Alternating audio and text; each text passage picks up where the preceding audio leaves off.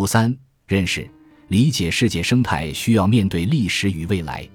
我们认识到，我们的生活方式以及将人类与自然分开的思维范畴是历史的，而不是永恒的现实。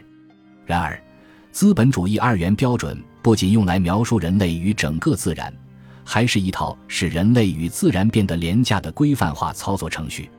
我们所要求的认识，不是个人层面的，而是系统性的、体制层面的认识。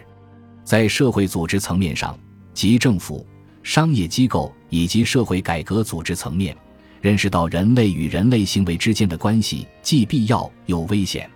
人们研究这些社会机构。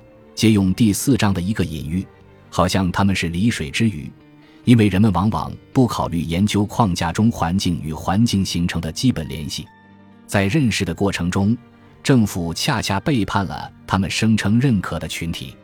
人们只需看看现在政府与原住民之间的关系，就一目了然了，因为到处都有这种情况上演。格兰肖恩·库特哈德的课程深谙加拿大原住民在抗争方面的情况。他认为，如果想成功的过上超越政府的生活，那么与政府约定的事情就必须有限。